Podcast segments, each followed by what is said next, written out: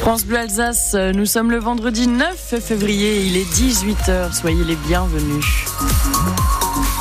Vos informations, c'est avec Maud Chaya. Bonsoir Maude. Bonsoir Candice, bonsoir à tous. Un hommage national lui sera rendu. Hommage à Robert Badinter qui est décédé. L'ancien garde des Sceaux, figure des années Mitterrand, avait 95 ans. C'est surtout l'homme de l'abolition de la peine de mort. J'ai l'honneur, au nom du gouvernement de la République, de demander à l'Assemblée nationale l'abolition de la peine de mort en France. Demain, grâce à vous, la justice française ne sera plus une justice qui tue. Extrait du discours de Robert Badinter prononcé à l'Assemblée, c'était le 17 septembre 1981. À l'annonce de sa mort, les réactions s'enchaînent pour saluer un homme qui a consacré sa vie à la défense des droits humains, Valentin Bertrand. Oui, à commencer par Emmanuel Macron. La nation a perdu à coup sûr un grand homme, un très grand garde des Sceaux qui évidemment a conduit à transformer au début des années 80 la justice de notre pays. Référence donc au combat contre la peine de mort de l'avocat devenu ministre de la Justice sous François Mitterrand. Un combat par humanisme, souligne l'ancien président socialiste François Hollande. Il ne voulait plus que l'on envoie à l'échafaud des hommes. Et c'est ce qu'il a voulu faire passer comme message.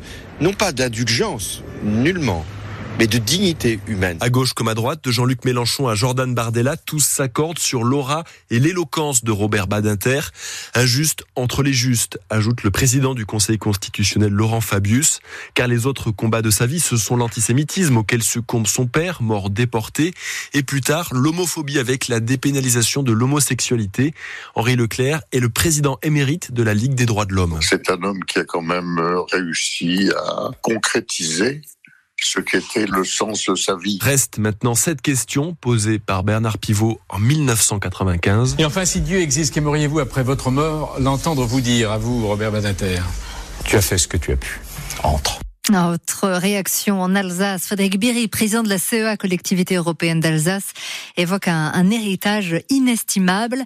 Un recueil de condoléances est ouvert au public au ministère de la Justice jusqu'à dimanche. 12 ans de prison ont été requis contre un homme de 26 ans accusé d'avoir battu à mort son petit frère de 9 ans parce qu'il n'avait pas fait ses devoirs. Les faits se sont déroulés en 2018 à Mulhouse. Le frère avait été condamné à 15 ans en première instance. Le verdict est attendu encore en cette fin journée. Ce procès en appel se déroule à Besançon. À Strasbourg, un policier a réussi à rattraper un fuyard en voiture en empruntant une trottinette à une passante. L'homme de 21 ans tentait d'échapper à un contrôle routier. Il a été interpellé. La déchetterie Kaisersberg est fermée depuis ce midi à un particulier qui jardinait a en fait découvert un obus de 75 mm dans son jardin. Il l'a déposé à la déchetterie. La situation est désormais sous contrôle.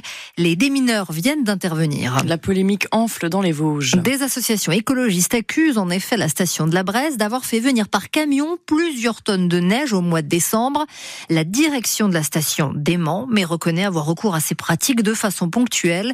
Dominique Imbert est le président de l'association SOS Massif des Vosges. Il appelle à un débat pour envisager la suite des stations de ski dans les Vosges la question de, de la pérennité des stations de ski dans les Vosges soit mis sur, le, sur, sur la table et qu'il y ait un vrai débat auquel tout le monde puisse participer avec des arguments pour euh, envisager la suite. Imaginons que dans les années qui viennent, les choses continuent à s'aggraver, comme ça se passe depuis maintenant plus de quelques années.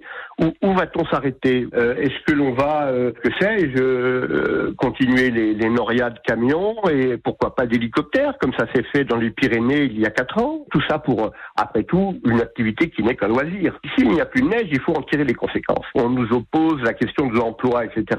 Mais l'emploi dans des conditions qui deviennent totalement absurdes, il faut vraiment se poser euh, la question de trouver d'autres pistes. Un manque de neige en raison de cette douceur en ce début février, la douceur qui provoque aussi le retour des allergies en avance. L'Alsace est déjà en rouge sur la carte des allergies au pollen.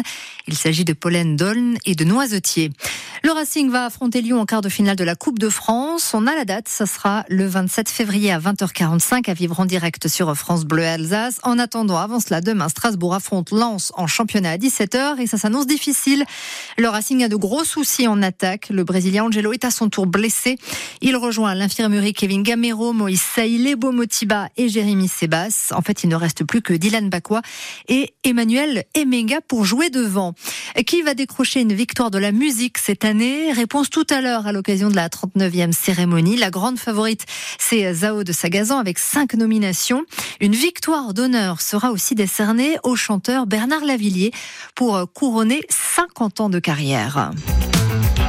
Un store noir, une porte, un c'est l'ennui.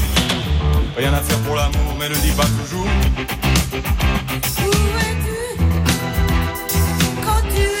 Extrait Idée Noire de Bernard